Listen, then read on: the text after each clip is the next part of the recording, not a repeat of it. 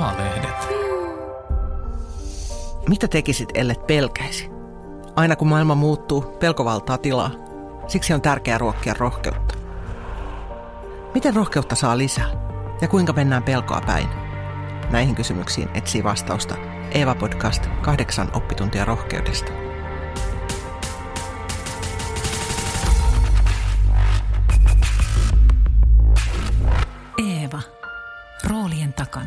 Jokaisen jakson vieraana on ihminen, joka on oppinut olemaan rohkea. Tervetuloa mukaan.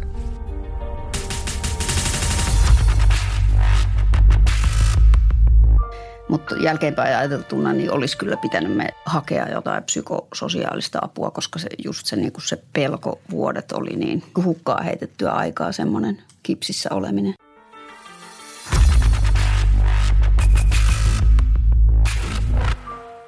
Syöpä on pelottava sana. Se on kuolema, joka kasvaa sisälläsi. Kehon musta piste, joka leviää hiljaa. Jäytävä kipu, joka vie järjen. Minun mieleeni syöpä tuo mummon luurankoa muistuttavat kasvot. Kello, joka tikitti hänen viimeisiä hetkiään. Pelkään syöpää. Pelkään sen kipua. Ajatus syövästä pakottaa minut heti järkeilemään. Hoidot ovat kehittyneet, kivunhoito on parantunut. Tunteella en halua syöpää lähestyä. Tähän asti olen voinut valita. Maria Aarnipuro ei voinut. Hän oli 49-vuotias, kun kuuli sairastavansa rintasyöpää. Hän ei lamaantunut, vaan alkoi kirjoittaa. Se on minusta rohkeaa, mutta Maria taitaa ajatella, että se oli terapiaa. Olemme varmaan molemmat vähän oikeassa. Maria on avun päätoimittaja ja dekkarikirjailija ja työkaverini. Hän on lämmin, viisas ja hauska ihminen, jonka kanssa on helppo puhua kaikesta. Siitä, mikä povon työssä on vaikeaa tai mikä maailmassa on vikana tai miten saa rähisevän koiran rauhoittumaan. Olen oppinut tuntemaan Marjan pelottomana toiminnan ihmisenä. Ei siis ole ihme, että kun Marja sairastui, hän halusi lukea siitä, mitä rintasyöpäpotilaalle tapahtuu. Potilaan näkökulmasta tehtyä kirjaa ei löytynyt, joten hän kirjoitti sen itse. Hän ajatteli, että sairaudesta pitää seurata jotain hyvää muille. Muiden hyväksi toimiminen on minusta rohkea ja epäitsekästä. Kun sairastuu vakavasti, useimmat käpertyvät itsensä ja keskittyvät selviytymään. Se on ihan sallittua ja oikein, mutta Marja toimi toisin. Jostain syystä emme ole puhuneet Marjan kanssa syövästä. Niinpä pyysin Marjan Eevan studioon. Halusin kuulla, miten syöpä muutti elämää ja mitä hän pelkää nyt. Pyysin Marjaa tuomaan mukanaan yhden tarinan rohkeudesta. Se alkaa diagnoosista. Joo, no kaikki lähtee vuodesta 2009, kun mulla di- diagnosoitiin rintasyöpä. Sitten lähdin etsimään semmoista kirjaa, jossa olisi kerrottu näistä hoidoista, mutta erityisesti siitä, että miltä ne potilaasta tuntuu ja miten se elämää muuttaa. No sellaista kirjaa ei sitten ollut olemassakaan. Niin lähestyin mun ystävää Silja Hiidenheimoa, kustantajaa, joka on ikävä kyllä edesmennyt kerroin, että mulla on nyt tämmöinen tilanne ja, ja haluaisin lukea tämmöisen kirjan, mutta sitä ei ole, että ruvettaisiko tekemään. Silja teki markkinatutkimuksen ja, ja havaitsi saman, että sellaista ei ollut ja tuota innostui tästä ja sitten ryhdyttiin puuhaan. Ja, ja heti siinä alkuvaiheessa niin tuli vastaan semmoinen kysymys, että, että kuinka avoin mä olen siinä, kuinka paljon kerron itsestäni ja, ja elämästäni ja parisuhteestani ja seksistä ja fyysisistä oireista ja ties mistä, mitä se tuo tullessaan se hoitopolku.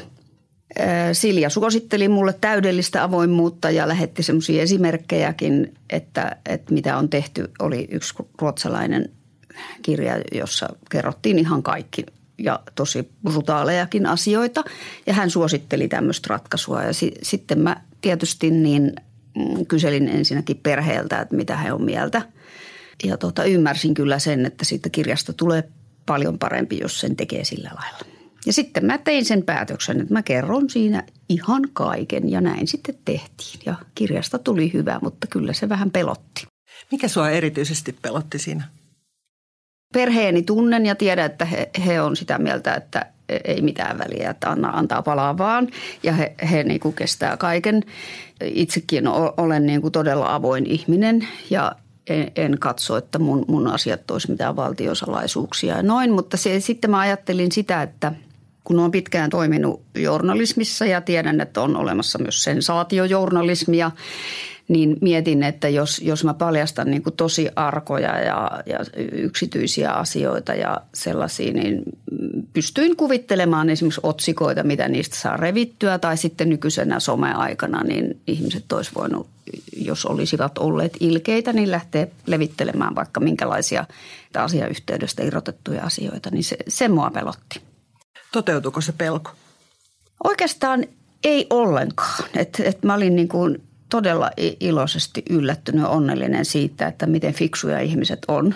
Se, sekä niin kuin somessa olevat ihmiset että sitten erityisesti journalistit, että tämmöistä kampanjaa ei sitten käynnistetty. Et yksi ainoa otsikko oli jommassa kummassa iltapäivälehdessä, joka tota, oli sinänsä ihan vaan hauskaa, että tota, puhuttiinkohan siinä jotain ensimmäisestä rakastelukerrasta ja sitten, että mies sanoi, niin kuin, että, että se ei ole yhdestä tissistä kiinni, että et, et tykkääkö hän musta vai ei. Mm. Niin joku tämmöinen oli, mutta se, se, oli, se oli musta ihan jees. Mitä sä sait siitä, että sä uskalsit mennä päin sitä pelkoa, että voinko olla näin avoin ja rohkea? Mm. No varmasti ainakin itselleni sain, siis se, koko se kirjoitusprosessi oli niin kuin varmasti terapiaa, koska mä, mä, mä niin kuin tavallaan sairastuin pelkoon, siihen syövän pelkoon siinä, siinä ensimmäisenä vuosina. Kerro siitä enemmän. Äh, no mä Mitä olin ihan semmoisessa kipsissä ja niin kuin mä pelkäsin, että mä kuolen, äh, mä pelkäsin, että se leviää, tulee takaisin, äh, elämä loppuu.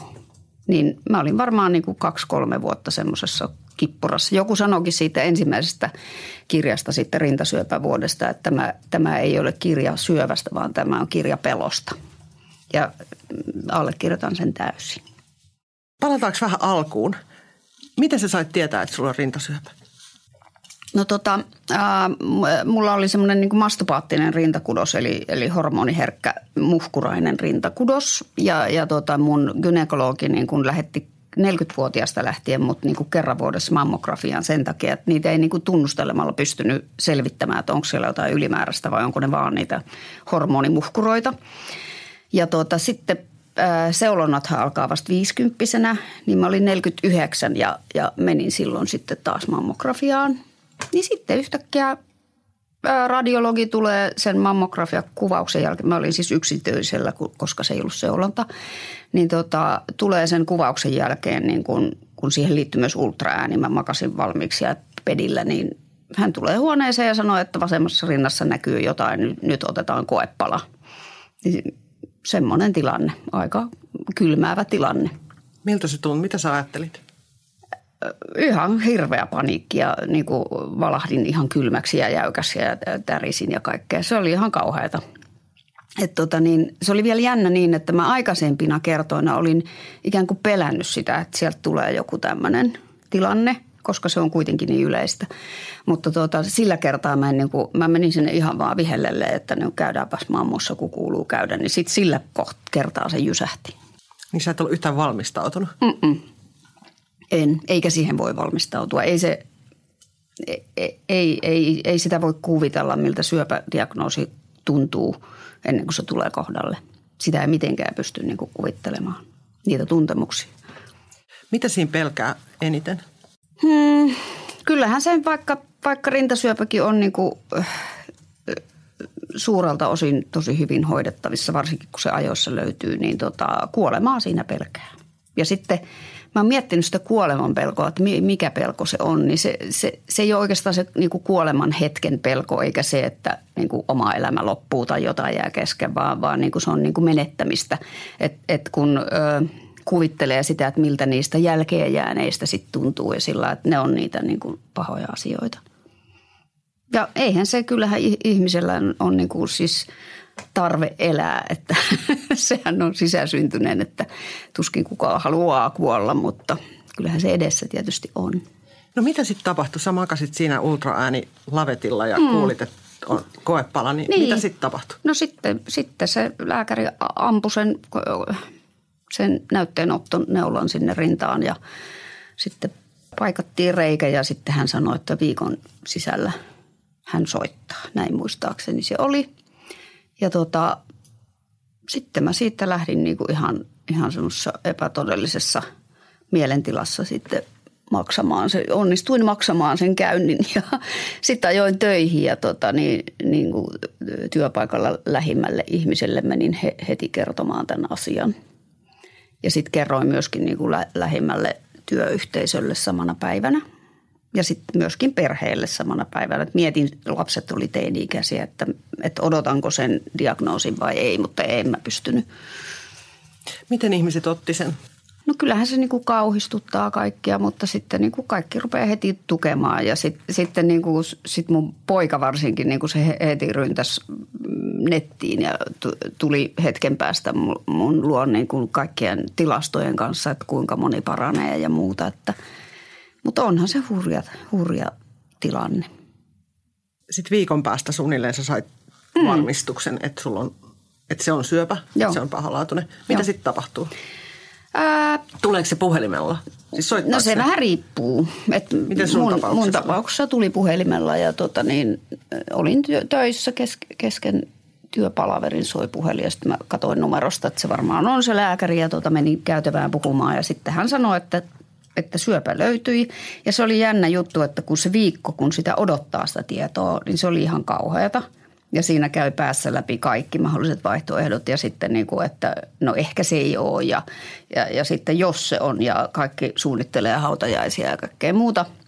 Mutta sitten kun se, se lääkäri sanoi, että se on rintasyöpä ja nyt tehdään sitten näin ja näin ja näin, tästä seuraa nämä ja, ja minkä laatuinen se oli, niin sitten tuli semmoinen rauha, että okei, nyt mä tiedän ja nyt nämä asiantuntijat ryhtyy sitä hoitamaan ja – that's it. Et, et tota niin, et se epätietoisuus on niin kuin niissä, se on monessa vaiheessa siinä sitten myöskin se, että kun ö, leikkauksen jälkeen odottaa tietoa siitä, että onko se levinnyt, niin se on toinen semmoinen kamala vaihe, kun ei tiedä. Se, se ettei tiedä, niin on pahinta. Mm. Sitten kun tietää ja sitten ne etenee ne asiat, niin sehän menee kuin juna sitten se hoito. Millainen hoito sulla oli? Leikkaus, mitä, mitä sulla leikattiin? Leikattiin vasen rinta pois ja tyhjennettiin vasen kainalo imusolmukkeista. Ja sieltä löytyi yksi mikrometastasi. Että se oli niin kuin, onneksi, onneksi kävin niissä yksityisissä mammoissa, että jos olisi vuoden siellä muhinut, niin se olisi varmaan lähtenyt leviään siitä. Mutta tuota, tosiaan rinta poistettiin sitten niin kuin, se oli vajaa kuukausi pitää parannella sitä haavaa ja sitten tuli sytostaattihoidot kuusi kertaa niin kuin kolmen viikon välein – ja sen jälkeen mulle, kun koko rinta poistettiin, niin ei tarvinnut sädehoitoa. Niin sitten alkoi viiden vuoden hormoniestolääkitys. Se on varmaan herkkua. No se on ihan helvetti. tai oli mulla. Siihen, siihen varmaan jokainen reagoi eri tavalla, mutta että kun se siis keinotekoisesti ylläpidetään vaihdevuosia viisi vuotta ja sä et nuku ja hikoilet ja pinna on niin kireillä, että tässähän olikin noin yksi otsikko, jossa kerrottiin, että mä olin murhanhimoinen, niin kuin dekkaristille kuuluu, niin se oli vähän sitä rataa. No missä vaiheessa aloit kirjoittaa? Mm, muistaakseni silloin, kun ne sytostaattihoidot oli menossa. Että jostain syystä, mä, mä en ole päiväkirja-ihminen, mutta sinä päivänä, kun se koepala otettiin, niin mä rupesin pistää ylös asioita – en ollut edes ajatellut mitään kirjantekoa silloin, mutta jotenkin vaan niin kuin vaistumaisesti mä rupesin kaiken kirjaamaan ylös ja, ja tunte, tuntemuksia ja sitten näitä, että mitä kaikkea tapahtuu. Niin tota, Mitä luulet? Mä en tiedä. En mä tiedä, olisinko mä sitten alitajusti ajatellut, että tästä pitää tehdä jotain. Joo. Varmaan sitten oikeastaan niin kuin siinä vaiheessa, kun leikkauksen jälkeen tuli se patologin lausunto, että, tuota, että oli kainalossa yksi mikrometastaasi ja ennuste oli se, että se saadaan kokonaan parannettua, niin tota, siinä kohtaa mä varmaan rupesin sitten sitä kirjoittamishommaa tekemään.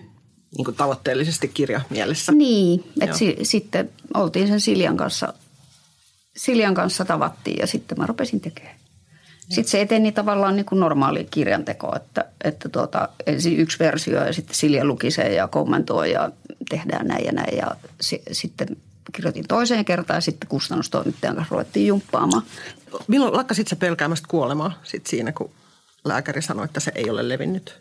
En, ei.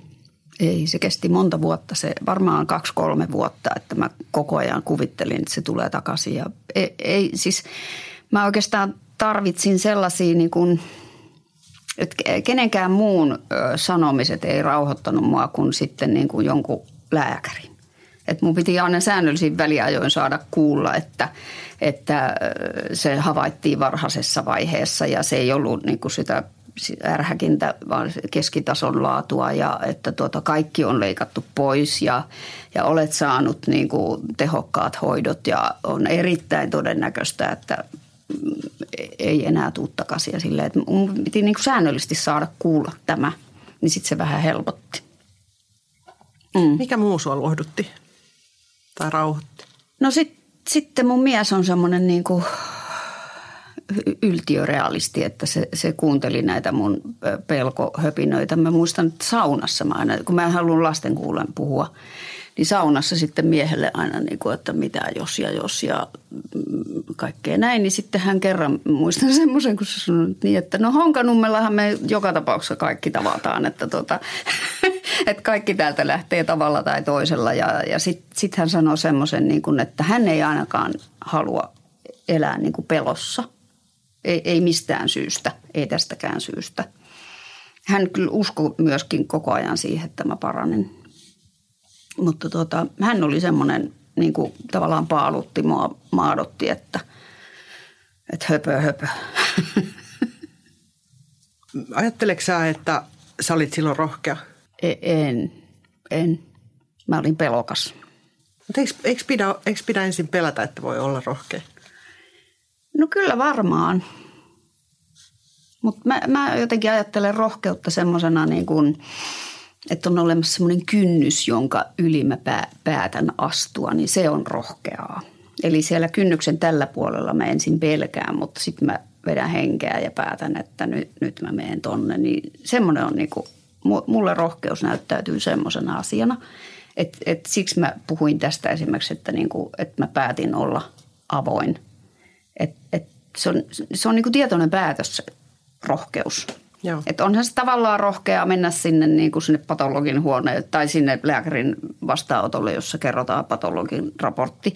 Mutta se on vähän niin kuin silleen vääjäämätöntä, että ethän sä voi lähteä siitä mihinkään. Että sinnehän on vaan mentävä, että se tulee vastaan ne asiat. Se on vähän niin kuin synnytys, että ei sitä voi peruuttaa. et, et mä en koe sitä sillä rohkeana. Joo. Mutta mun mielestä rohkeuteen liittyy sellainen päätös tehdä jotakin. Ja sitten sä päätit, että sä kerrot teidän seksistä. Niin. Ja kerrot ummetuksesta. Niin. Ja kerrot kaikesta sellaista, mistä me yleensä ei puhuta niin. muuta kuin ihan lähimmille niin. ihmisille. Kyllä. Mikä on kaikki muuttu tämän päätöksen jälkeen sun elämässä? No ainakin se, se tota, kun mä kirjoitin niitä asioita ja sitten mä luin luin ehkä viidettä versioa jo siitä asiasta, niin, niin tota, a, ainakin se oli niinku terapeuttista siinä mielessä, että, että vaikka mä en ollut älynyt hakea muuta terapiaa, niin sitten se kirjoittaminen oli terapiaa niin pois siitä pelosta ja siitä kau- kauheasta olotilasta, niin mä huomasin, että olikohan se viides kerta, kun mä muokkasin sitä tekstiä, niin sitten mä en enää niissä tietyissä kohdissa ruvennut itse itkemään. Niin mä ajattelin, että nyt mä vähän jotenkin olen tässä parantumassa – mutta jälkeenpäin ajateltuna niin olisi kyllä pitänyt me hakea jotain psykososiaalista apua, koska se just se, niin kuin se mm. pelkovuodet oli niin, se on niin kuin hukkaa heitettyä aikaa semmoinen kipsissä oleminen. Eli sen sä ehkä tekisit toisin nyt mm. jälkikäteen ajatellen, mm. jos olisi. Mutta sitten muuten niin kuin, äh, ei sitten ei syöpä kenestäkään mitään pyhimystä tee. Että tokihan sitä hetkeksi niin kuin ajattelee, että tota, nyt keskityn vain tärkeimpiin asioihin ja osaan suhteuttaa ja muuta. Varmaan jotain semmoista jääkin, mutta tota, niin ehkä semmoista niin kuin positiivisella tavalla semmoista niin kuin tietynlaista positiivista itsekkyyttä siinä tuli sille, että niin kuin eh, ehkä osaa nykyään paremmin sanoa joihinkin asioihin ei. Ja sitten myöskin niin kuin, kun perheen äitinä on tottunut niin kuin aina itseään viimeiseksi ajattelemaan ja niin kuin ensin ostaa koko perheelle su- sukat ja alushousut ja sitten miettiä, että voisi, tarvitsisinko jonkun vaatteen. Niin, niin nykyään mä niin kuin, jos mä niin kuin haluan tehdä jotain, niin mä sitten teen sen kyselemättä keneltäkään mitään, vaan niin kuin, semmoisia niin kuin, enemmän tulee semmoisia varmuuksia, että näin, näin pitää tehdä ja näin, näin mä haluan. Joo. Jotain semmoista sitten jäi. Palataan takaisin vähän siihen avoimuuteen. Tuntuuko mm. susta, että sun, pelkäsikö että sun suhteet läheisiin muuttuu tai, tai menee jotenkin pilalle? Vai oliko se selvää, että näin ei käy? Öö, en, pelännyt sen jälkeen, kun mä olin puhunut heidän kanssa ja kysynyt, että tuota, sopiiko näin. Ja, ja, ja tässä tapauksessa puhun läheisistä, niin kuin siis miehestä ja lapsista. En mä muilta sitten paljon kyselyä, että en, enemmän mä niin kuin nykyään dekkaristina, kun mä varastelen sieltä sun täältä ihmisistä ominaisuuksia ja tekemisiä ja muuta, niin enemmän nyt, nyt pelottaa, että yhdistääkö joku tämän johonkin, että näin. Mutta ei, ei silloin sen keskustelun jälkeen niin kuin en pelännyt sit, sitä puolta siinä avoimuudessa. Joo. Mihin kaikkeen se rintasyöpä vaikutti sun elämässä? Hmm. Kyllähän se niin kuin johonkin semmoiseen, no ainakin siitä jää semmoinen selkeä käsitys siitä, että elämä on rajallinen. Että senhän siinä joutuu ajattelemaan läpi ja, ja mä joskus sanonut, että siitä jää semmoinen niin kuin – tietty blues soundi niin kuin kaikkeen. Et mäkin olen tosi semmoinen iloinen ihminen, mutta tuota, ky- kyllä semmoinen tietty melankolia pohjavire kuitenkin jää. Et se, se on varmaan se, niin kuin, että kun se realismi tulee niin selkeästi. Ehkä se auttaa sitten siellä elämän loppupäässä, kun on ehtinyt pidemmän aikaa ajattelemaan sitä, että tuota, niin kyllä tämä joskus loppuu. Tai, mm. tai käsittää sen, niin kuin, eihän sitä ennen tuommoista kokemusta, niin se, se on niin kuin epätodellinen ajatus. Vaikka kuinka yrittäisi takoa itselleen päähän, mm. niin kuin, että ei elä ikuisesti, niin sitä ei usko ihminen. Mm. Mutta tuommoisen kokemuksen jälkeen se uskoo, kun sitä joutuu niin paljon käymään läpi ja se on niin mahdollinen. ja sitten näkee muita, jotka kuolee ja sa- samoihin asioihin ja muuta. Eli mitäs muuta siitä jäi? No toinen rinta puuttuu edelleen, enkä aio sitä korjauttaa. Mä oon pieni, pieni ja pieni rintainen ihminen ja tämän ikäinen, että ymmärrän kyllä, se on musta hienoa, että yhteiskunta tarjoaa kaikille rintasyöpäpotilaille mahdollisuuden niin rakennuttaa uudestaan sen, mutta tuota, mä, mä kyllästyin niihin sairaalakuvioihin ja leikkauksiin ja kaikkeen niin paljon, että en ole lähtenyt sitä. Mä oon ihan hyvin ton silikonifileen kanssa pärjännyt. Ja kuten sanottu, niin mieskin on ollut sitä mieltä, että ei ole rakkaus yhdestä tissistä kiinni. No sitten tosiaan sitä jotakin semmoista positiivista itsekyyttä se on tuonut, mutta ei se nyt niin. Se on oikeastaan, mä katson sitä niin kuin jo tosi kaukaa sitä aikaa. Ja se, se tuntuu vähän niin kuin, että se ei enää ole niin kuin osa mua. Mikä on hyvä asia. Joo. Mm. Se tarkoittaa, että sä oot parantunut myös niin kuin päästäni. Päässäni. Päässäsi, niin. Joo, aika parantaa. Joo. Se on ihanaa. Missä vaiheessa se muuttui? Osaksa? Se varmaan alkoi muuttua siinä, kun... No ne pahimmat vuodet oli ehkä ne kolme ekaa. Ja sitten jo viisivuotiskontrolliinhan päättyy se, niin kuin se aktiivinen seuranta. Että se, sen jälkeen piti päättää, niin kuin, että uskallanko heittäytyä siihen, että menen vaan niin kuin yhteiskunnan näiden seulontojen mm. kanssa. Ja, ja tota mun onkologiystävä suositteli, että juu, että et heittäydy vaan siihen kahden vuoden välein tehtävään mammografiaan, että et sä tarvi mitään muuta.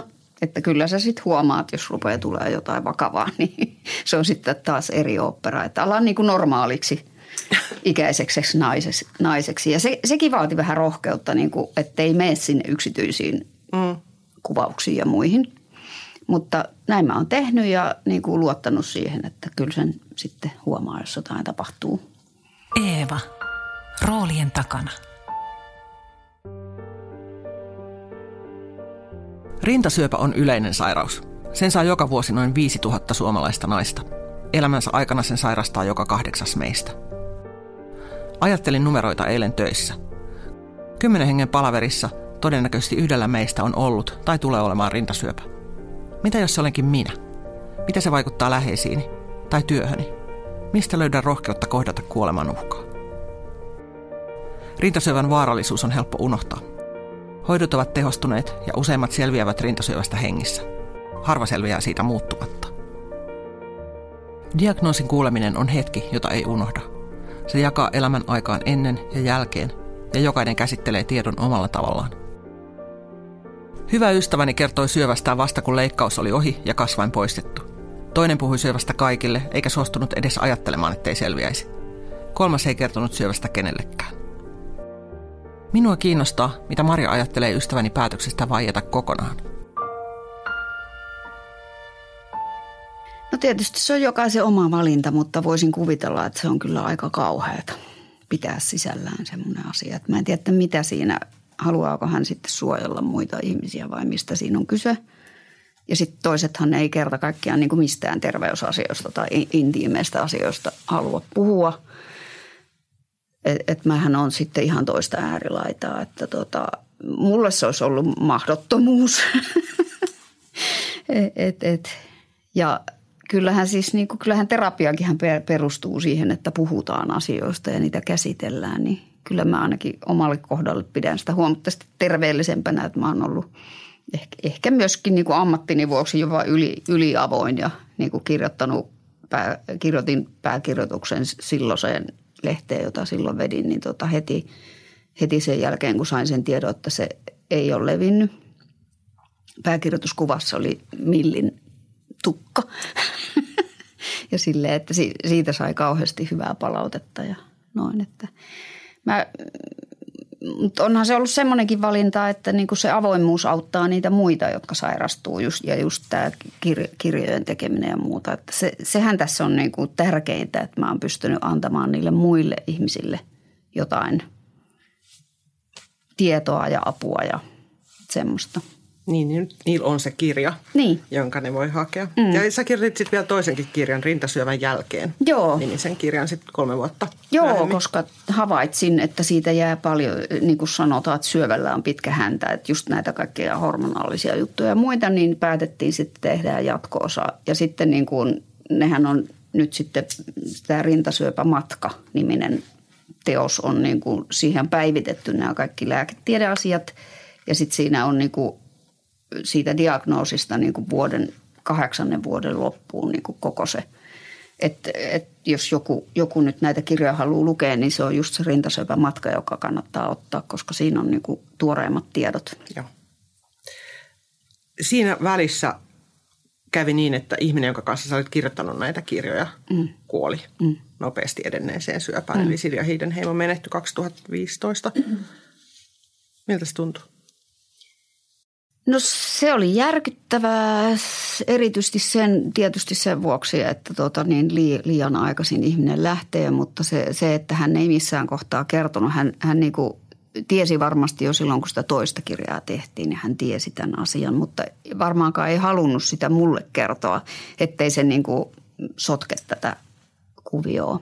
Mutta sitten oli sellainen, jotain mä vaistosin, koska tota, mä mä puhuin hänen kanssaan niin kuin kolmannesta mahdollista kirjasta, joka olisi ollut tämmöinen niin kuin, tavallaan syöpää ehkäisevä elämäntapa, niin kuin kaikkea, että mitä ihminen voi itse tehdä, niin kuin, e-, eihän sitä pysty tietenkään välttämättä itse ehkäisemään, mutta voi, voi jotain riskejä pienentää.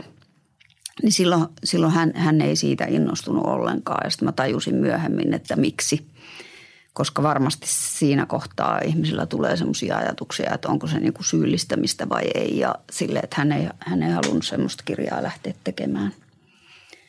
Mutta tota, niin, olihan se todella surullista ja, ja tota, mutta minkäpä sille voi.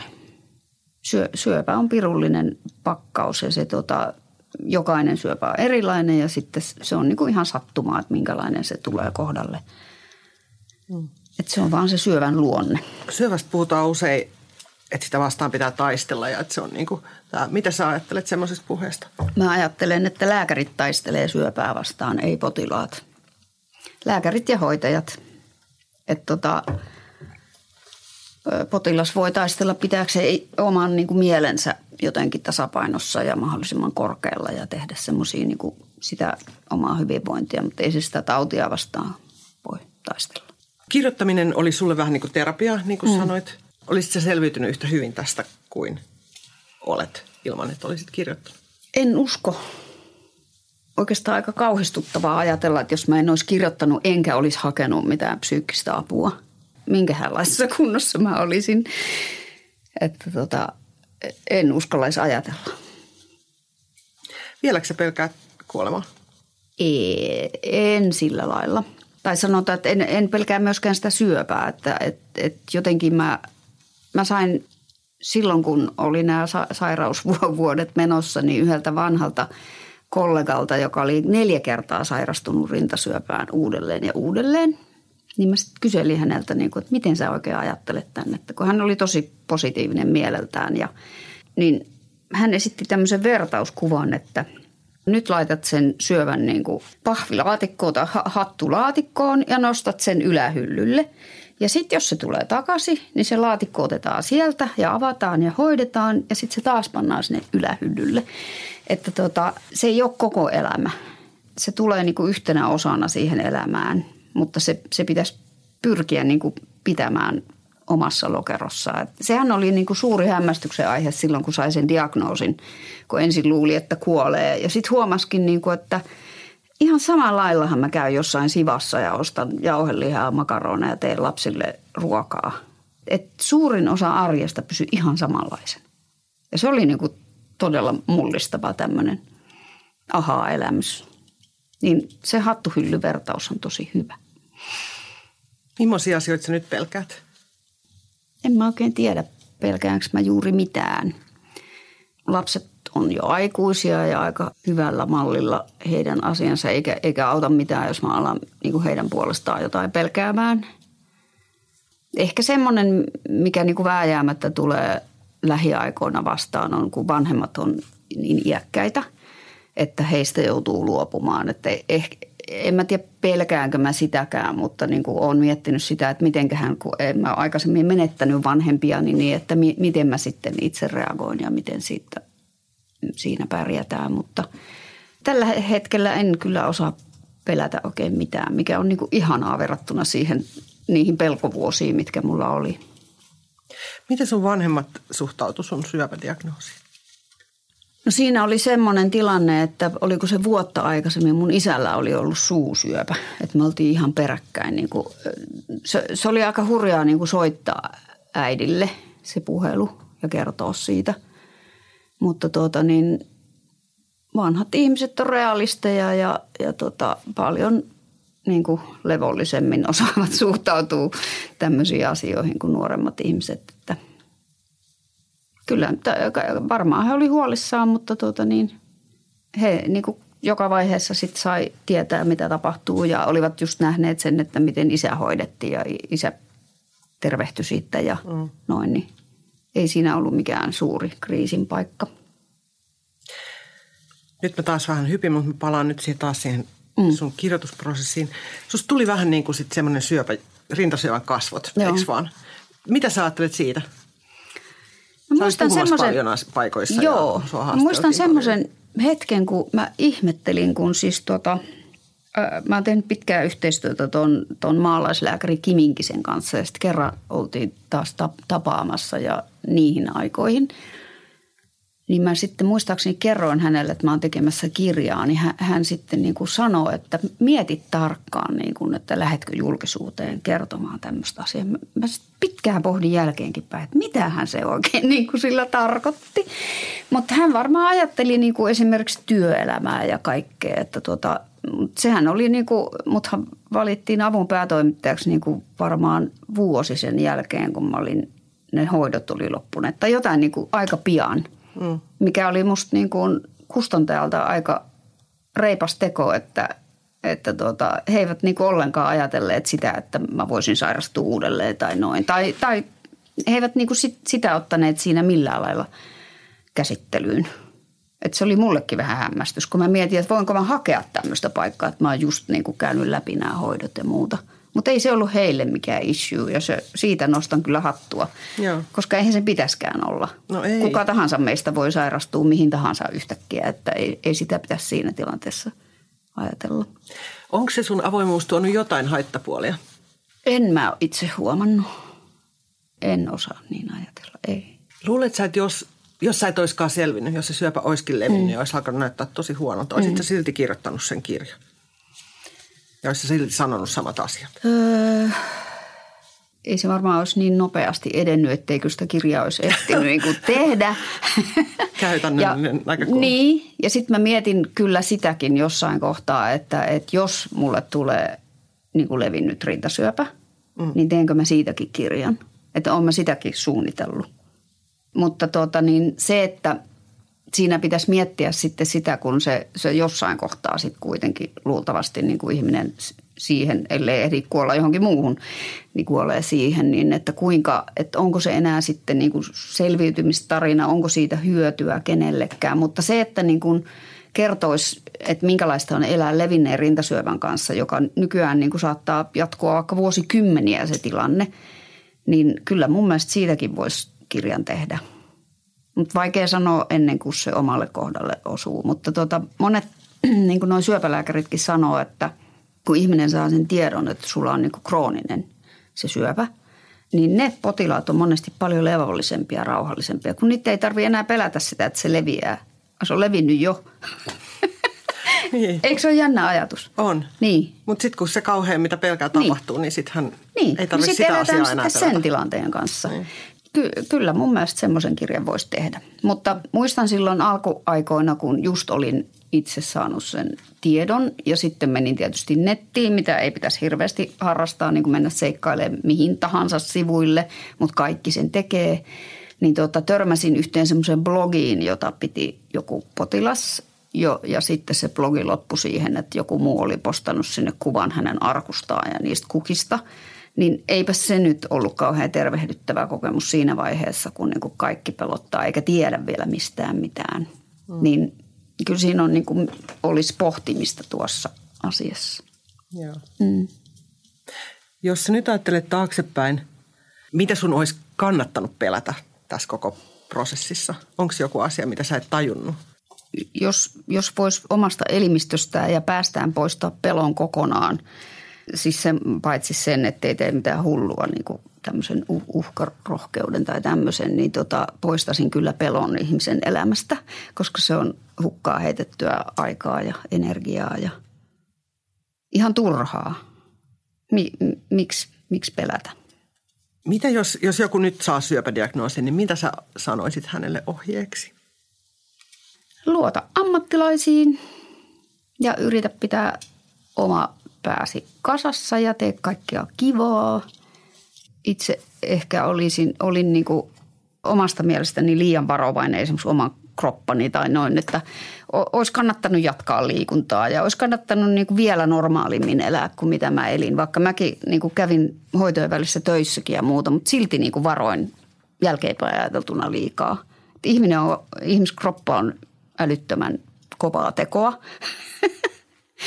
Ja just se, että esimerkiksi liikuntahan, siitähän saa kauheasti niin kuin hyvän mielen hormoneja ja kaikkea hyvää, että tota, tekisin niin kuin reippaammin kaikenlaisia asioita.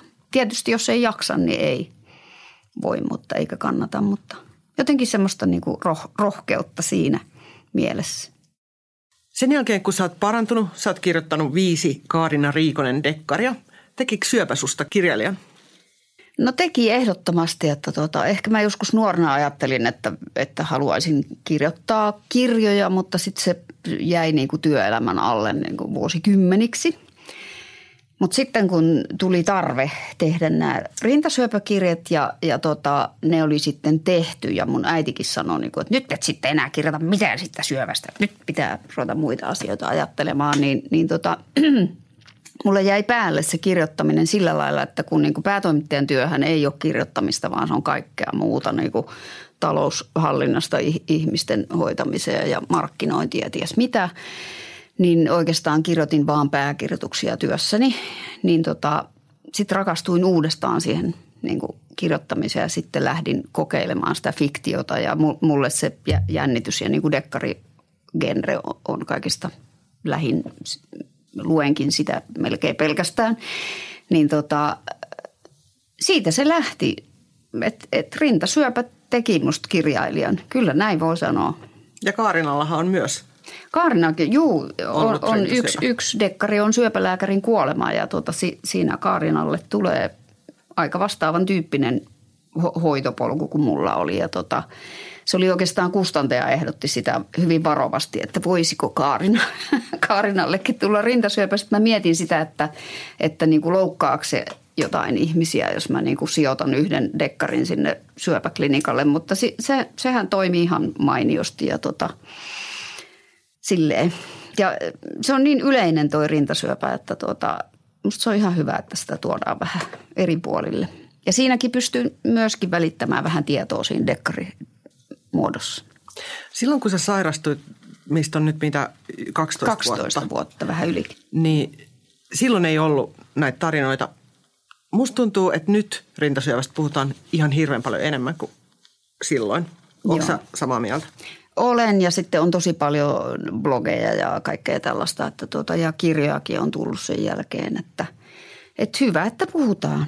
Se on niin yleinen, mm. mutta A ja O on se, että mennään mammografiaan ja heti jos tulee jotain outoja tuntemuksia tai huomaa jotain muutoksia rinnoissa, niin heti lääkäriin. Niin kuin, se on ihmisellä on semmoinen kumma, kummallinen niin kuin ajatusmaailma, että, että jos mä viivytän sitä lääkäriin menoon, niin se ehkä menee poistaa, niin kuin, että mä en uskalla mennä lääkäriin, koska se voi sanoa, että mulla on syöpä, mutta sinne vaan pitää uskaltaa mennä. Se on sitä rohkeutta ja se on viisautta, koska tota, sit, sitten ne ammattilaiset pääsee hoitamaan sitä asiaa. Niin, että siinä kohtaa pitää olla rohkea ja sitten sen jälkeen voi unohtaa rohkeuden. Kyllä. Eeva. Roolien takana. Nyt oppitunnilla vuorossa pistarit. Jotta voi olla rohkea, pitää tuntea pelkoa. Mutta mitä pelko on ja miten siitä pääsee eroon? On pistokokeen aika.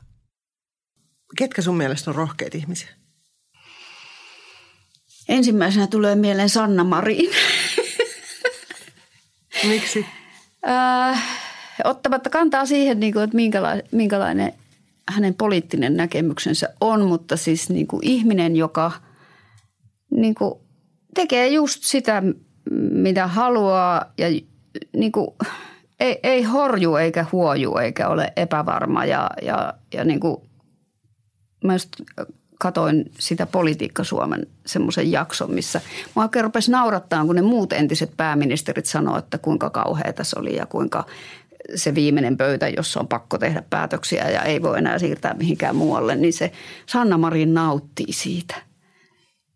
Hän on erikoinen ihminen – et tota, ja sitten edustaa samaa sukupolvea kuin mun tytär, että siis noin noi nuoret naiset on ihania ja rohkeita.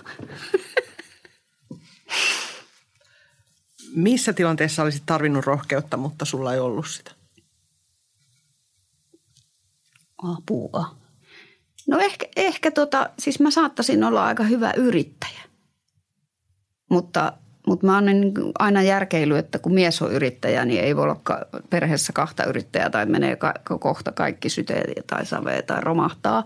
Et, et ehkä se semmoinen, että niin kuin mä en ole koskaan ryhtynyt yrittäjäksi, niin mä en tiedä, että onko se vaan järkevyyttä vai rohkeuden puutetta.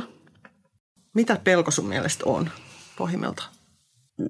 Pel- pelko on semmoinen niin kuin – ky- kylmä ja jäykkä olotila ja, ja tota, vie kaiken luovuuden ja se vie elämän, niin kuin se, se, se imee kaiken. Niin pelko on paha asia mulle. Sen sisällä oleminen on just niin kuin semmoista ky- kylmää ja kovaa ja niin kuin negatiivista. Mitä enemmän sitä ajattelee, niin sen turhempaa se on. Ja miten siitä pääsee eroon? No mun tapauksessa se varmaan se kirjoittaminen oli se yksi. Ja varmaan joku terapia toimii samalla tavalla kuin se kirjoittaminen. Sitten näköjään aika auttaa. Että, että varmaan me, meihin on niin kuin, luonto on rakentanut, meihin tämmöisiä paranemismekanismeja ja sitten niin kuin, kun antaa sitä aikaa, niin se, se auttaa –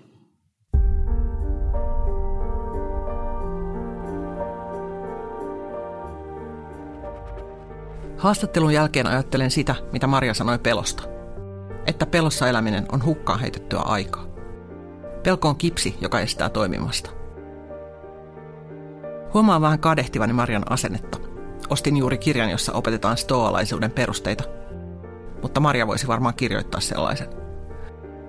Ehkä vakavan sairauden kohtaaminen sittenkin jalosta. Ehkä kuolemanpelon kohtaaminen kirkastaa ajattelua.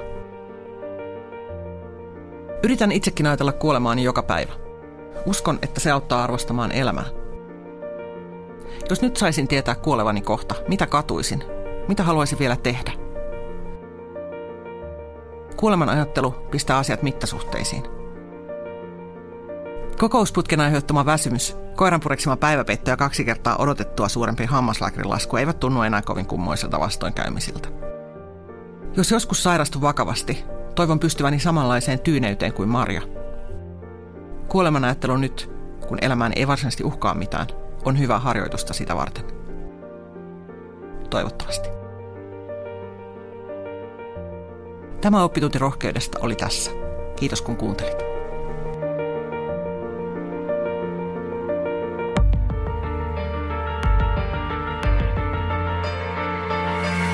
Eeva. Roolien takana. Löydät kaikki Eeva-podcastit osoitteesta lue.eeva.fi kautta kahdeksan oppituntia ja kaikilta podcast-alustoilta. Minä olen Eevan päätoimittaja Mari Paalosalo Jussimäki. Tämän podcastin tekevät kanssani tuottaja Sami Kuusela, taustatoimittaja Katri Koskinen ja äänisuunnittelija Panu Pentekäinen Pullu Studio. Seuraa Eeva-lehteä Facebookissa ja Instagramissa.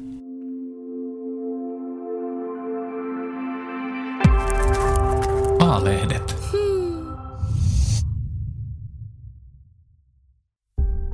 Hei, minä olen Eevan päätoimittaja Mari Paalosolo Jussimäki.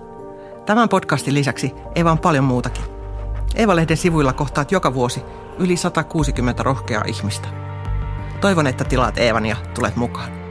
Kurkkaa hyvä tarjous osoitteesta lue.eeva.fi kautta tutustu.